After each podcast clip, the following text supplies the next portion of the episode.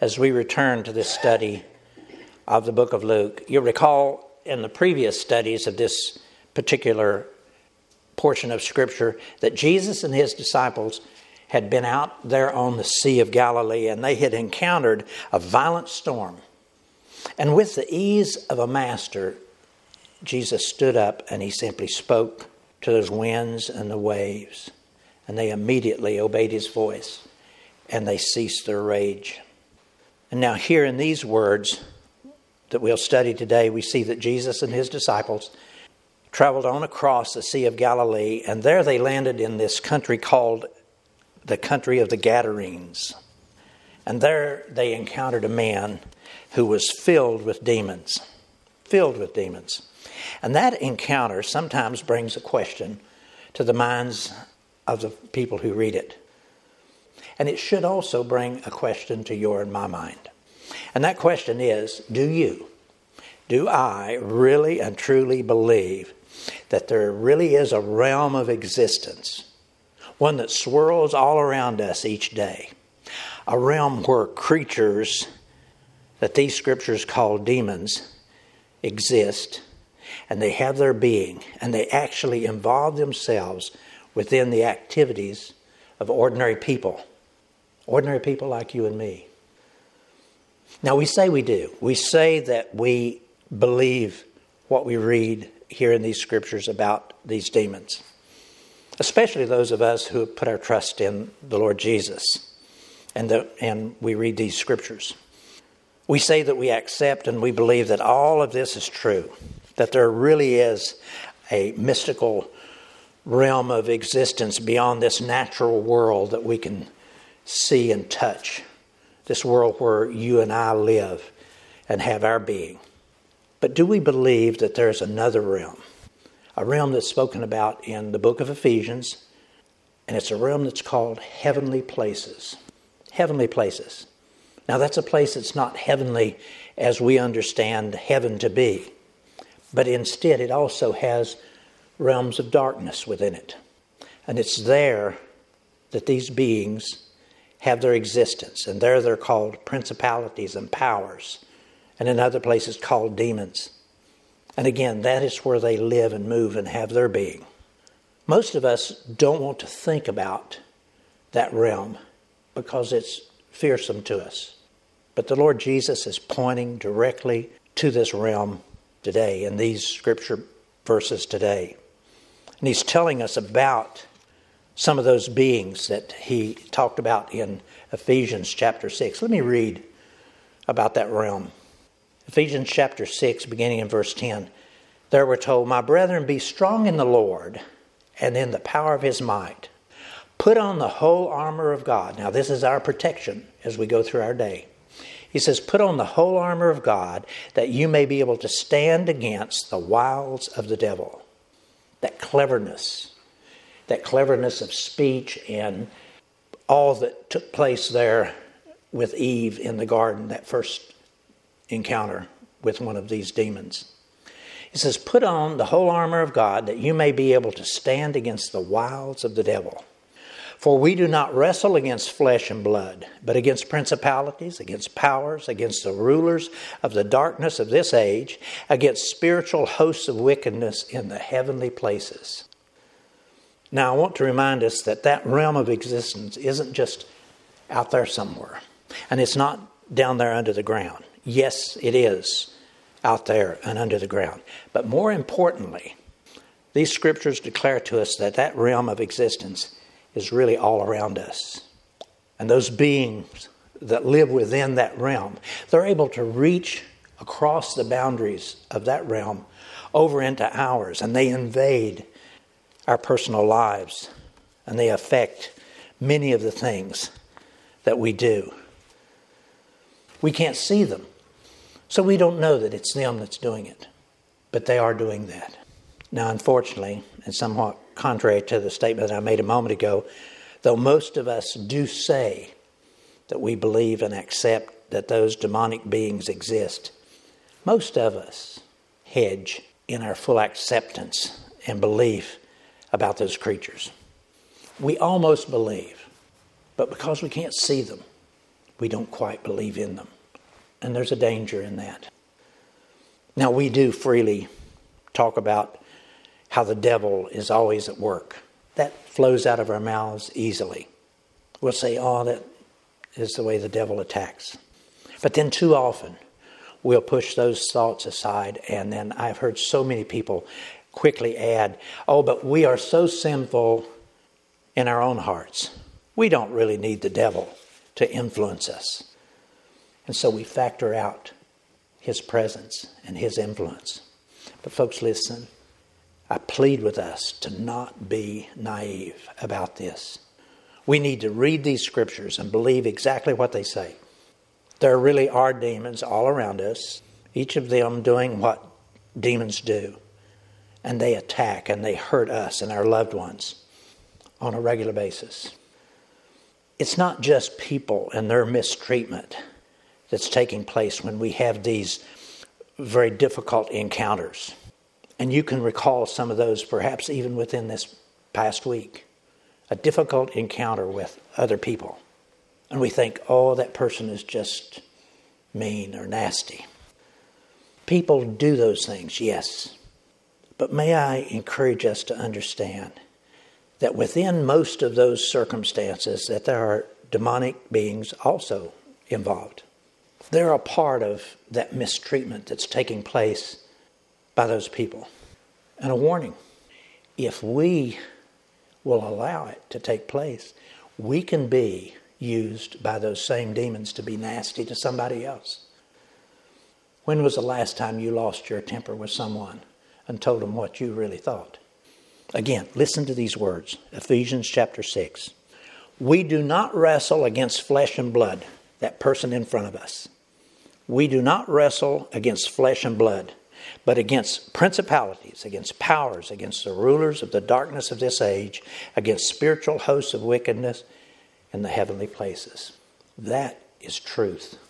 All of these scriptures are truth. And so this is also truth. And Jesus wants us, wants you and me to really believe these words, else he would not have put them here. And as you will recall, as we have been reading through this book of Luke, this is only the fifth or the tenth time, perhaps, that the demonic world has been involved in some of the work that Jesus was doing. Here in this account that I'll read for us in a moment, Jesus gives us a clear account of the demons and what demons do. And no demons are not often as obvious as this one that we will see and read about here in this text these many demons because they most often prefer to stay concealed within their dark realm. And we only see the faces of the people, but they're really real. Listen to these words now. This is our text, and this is verse 26 in Luke chapter 8. Now, Jesus and his disciples had just landed in their boat in the country of the Gadarenes. Then they, Jesus and his disciples, they sailed to the country of the Gadarenes, which is opposite Galilee. When he stepped out onto the land, there met him a certain man from the city who had demons for a long time. He wore no clothes, nor did he live in a house, but in the tombs.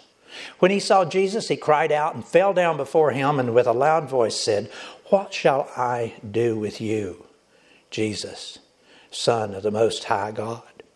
I beg you, do not torment me. For he had commanded, this is Jesus, had commanded the unclean spirits to come out of the man. For it had seized him, and he was kept under guard, bound with chains and shackles. And he broke those bonds and was driven by the demons into the wilderness. Jesus asked him, saying, What is your name? And he said, Legion, because many demons had entered him. And they begged him that he would not command them to go into the abyss. Now, a herd of many swine was feeding there on the mountain. So they begged him that he would permit them to enter, enter them. And he permitted them. Then the demons went out of the man and entered the swine, and the herd ran violently down the steep place into the lake and drowned. Now, in other messages, we've noted that while people are calmly going about their normal daily activities. The demonic world is also doing much the same. They're going about their normal activities. And it's that of inserting themselves into the things that are taking place in people's lives. But unlike the people who lived in the day that Jesus walked this earth, they were far more willing to acknowledge the presence of demons. But people of our day, in our culture, we are not very inclined to believe such things. Demonic involvement within people's lives today is not, as I mentioned a moment ago, as obvious as it was in this poor man's life. The people of our day instead prefer to ignore or even deny the existence of demons and just put the causes of all of that evil and that violent behavior over into the realms of psychology and psychiatry. We especially like to attach these medical diagnoses to a person's behavior. We call it a syndrome, or we call it a disorder, or we just simply say that person is insane. And we're getting to where we're not able to even use that word anymore. It's not acceptable in this culture. But we do prefer to do that rather than talk about the underlying cause, the demonic world. But, folks, listen, thankfully, Jesus did not do that. He did not do as we do today. He knew well that Satan and his demonic companions were so often present and at work in the people's lives that he encountered on a daily basis. And listen, your and my response should be the same as that of the Lord Jesus. We should call it for what it really is demonic influence and demonic possession. Now, I'm not saying that we should walk up to a person and just say, You are under the influence of a demon. I'm simply saying you and I need to recognize what we have in front of us and not be so naive as to think it is simply someone with some deranged mind.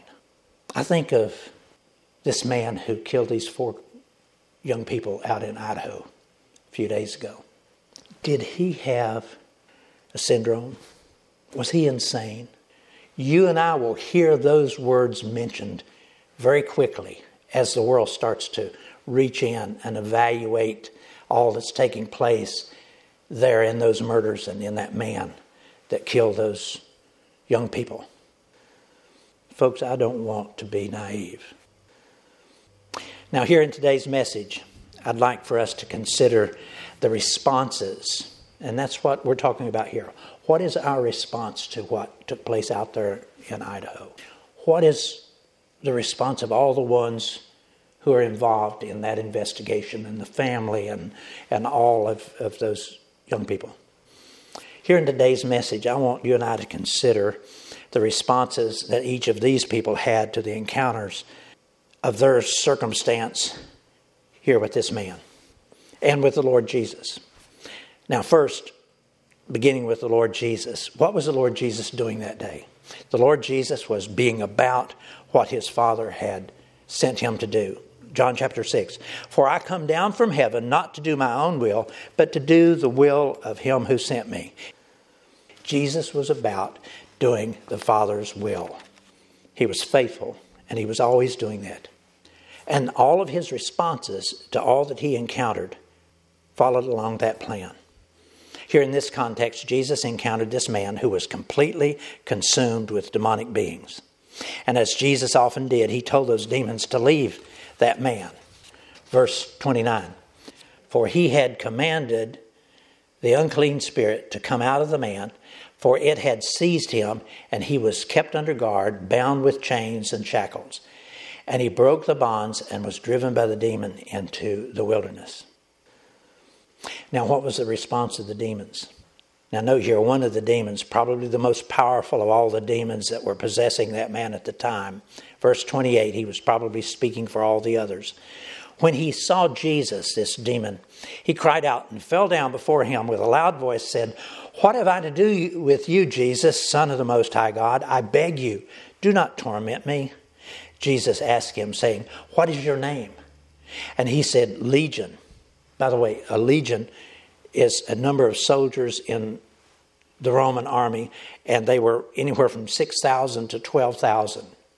And so this man had thousands of demons within him, most likely. He said, My name is Legion, because many demons had entered him. And they begged him that he would not command them to go into the abyss. Now, folks, listen, the demons knew very well what their future fate was it was the abyss. That bottomless pit in which the inhabitants would be tormented day and night forever and ever. We're told that all through the book of Revelation. Uh, let me read just a couple of the verses here. This is uh, Revelation, Revelation chapter 9. The fifth angel sounded his trumpet, and he saw a star that had fallen from the sky to the earth. The star was given the key to the shaft of the abyss. When he opened the abyss, smoke rose from it like smoke from a gigantic furnace. The sun and the sky were darkened by the smoke of the abyss. The demons within this man did not want to be cast into that bottomless pit with its eternal torment.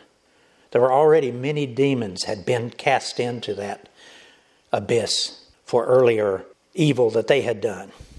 And so they these demons they begged for mercy and to instead be sent into this herd of pigs.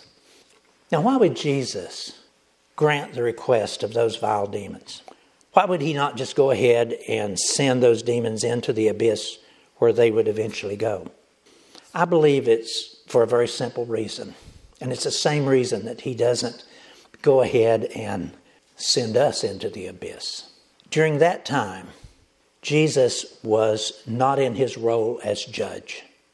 Later on, yes, he would sit in his judgment seat and he would judge the works of all men and all angels. But at that moment, it was not yet time. And so he granted these demons their request. Now, I'd like to add there, it's the same reason that he doesn't judge you and me today for the evil things that we do. It's not our time yet to stand before Him in His judgment seat. And so it wasn't for these demons that made this request of him. Verse 32 Now a herd of many swine were feeding on the mountain, so they begged him that he would permit them to enter them, and he permitted them. Then the demons went out of the man and entered the swine, and the herd ran violently down the steep place into the lake, and they drowned. Now, note again, there's a reality that's being revealed to us here, and that is that Jesus is master over all of the earth and everything in it and everything that takes place. And so it was that he also had absolute power and control over those demons. They could do nothing except by his permission. That's an odd thought, but it's true. You recall the same kind of circumstance took place with that old servant Job. The devil was asking God to let him just be merciless to Job, but he could only do what God permitted him. And so it was here. They couldn't do anything except by permission. Verse 32 So they begged him that he would permit them to enter the pigs, and he permitted them. Now, another thing that we need always to acknowledge and believe is that God is providential. He orchestrates the circumstances of our daily lives. And that was so with this demon possessed man. This man most likely had no common sense remaining within him. It appears to be so in the way he was behaving. He was so consumed and so controlled by that horde of demons. So then, a question How did this demon possessed man suddenly find himself standing in front of the one man on the face of the earth that could help him? I love to consider those thoughts. That was not just a happenstance. Let me remind you of some words that I've shared with us so often here recently, and they come from John chapter 6. And in those words, Jesus said, No man can come to me except the Father which has sent me draw him. No one can come to me except the Father draw him. And this man, this man in his crazed demonic condition, he had no sense of his own, so he wasn't seeking. You hear people talk about that so often that people seek the Lord. No. Romans chapter 3 says none of us seeks the Lord. This man was not seeking the Lord. He had no sense of his own. He was drawn there by God's Spirit so that he could receive the healing for his soul that only Jesus could give. Now, that was true for this man, but let me remind you that it's true for us every one of us. It was true in that very moment that we surrendered our hearts to Christ and that we were saved. And it's the same thing that's taking place as we gather in church like this. Let me return then to these responses. As those swineherders, as they saw their herd running violently down into the water to drown, their response was to run quickly and tell the townspeople.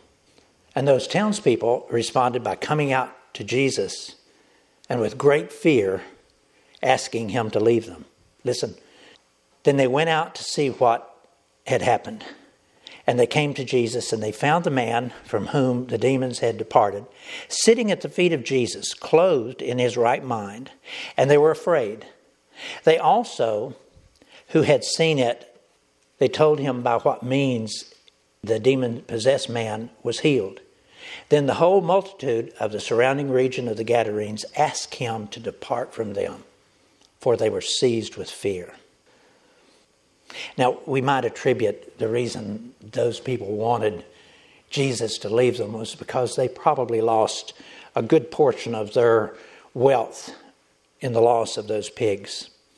But these scriptures say no, that's not the reason. The real reason that they were asking Jesus to leave them was that they had great fear. Why would they be seized with fear? We can only conjecture, but I personally I have no doubt it's because demons were probably controlling many of them, not as obviously as they were with this one man. But once demons are able to gain a foothold in an area, they seem to thrive and multiply in that area.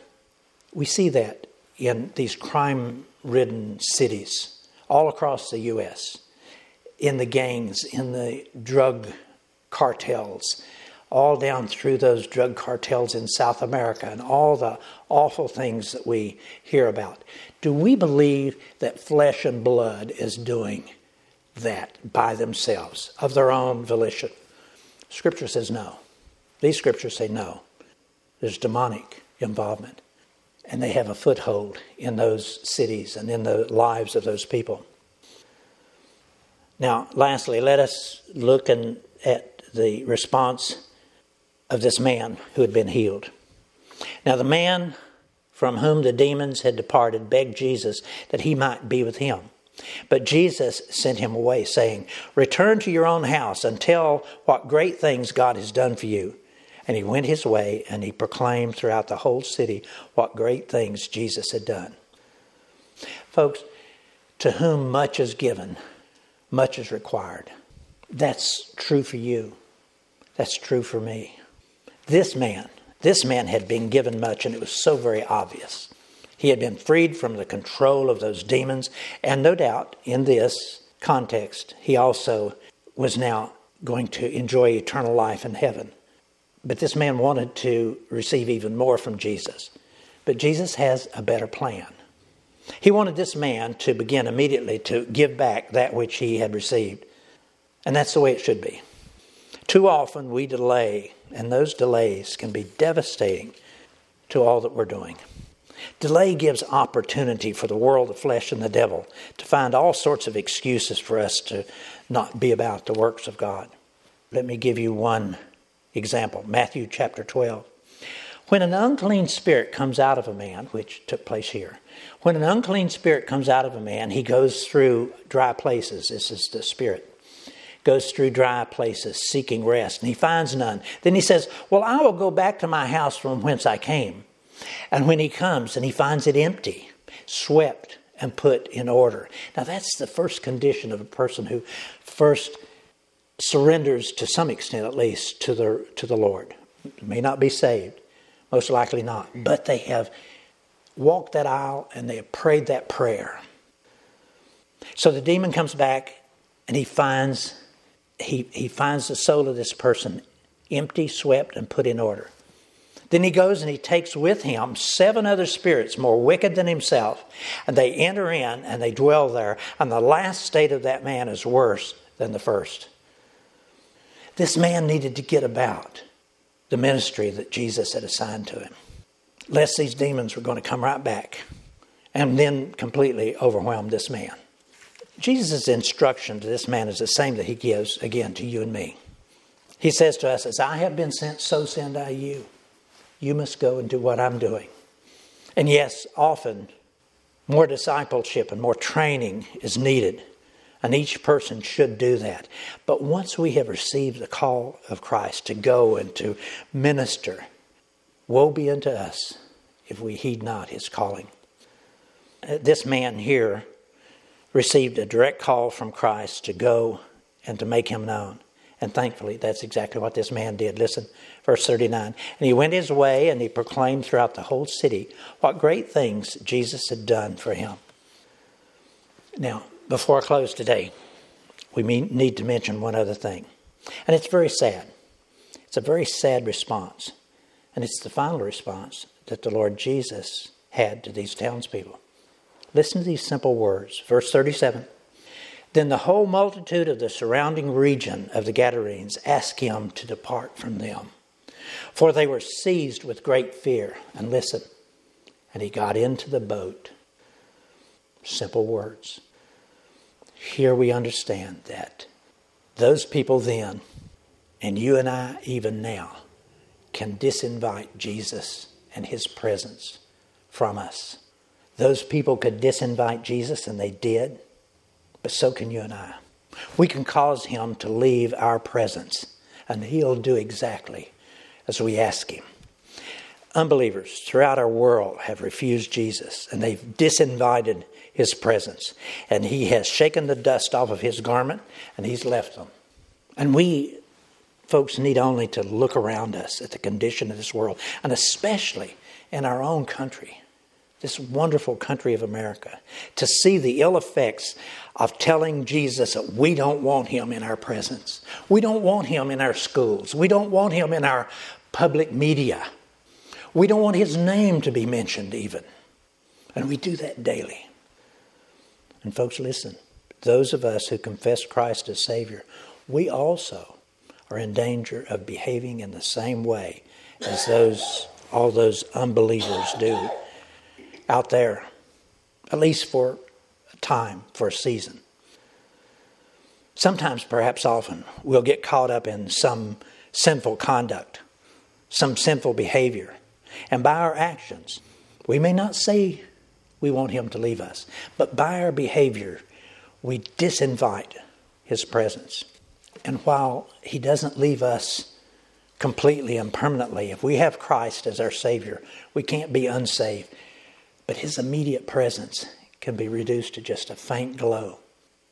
These scriptures call that grieving the Holy Spirit and quenching the Holy Spirit. And we can do that so easily and so often and not even know that we're doing it. And we need to be careful of that sort of thing. There's such danger there.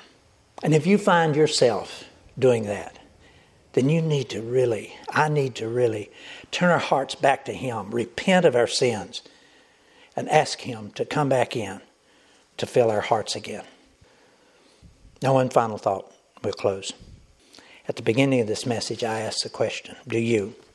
Do I really believe that there really is a realm swirling all about us each day, a realm where demons live and interact with all that takes place with us here in this natural realm? Folks, I want to encourage, exhort, admonish us to believe that yes, demons really are real. We can't see them, and we tend to not want to believe in them, but they are there and they do invade and they influence our own personal lives. Why should we believe that? Jesus is telling us those very words here in these scriptures. Now, let me give us one word of encouragement. We need not fear their presence. They cannot do anything to us except by His permission. And if you and I surrender ourselves over to Him on a daily basis and put on that full armor of God, then He is our protector.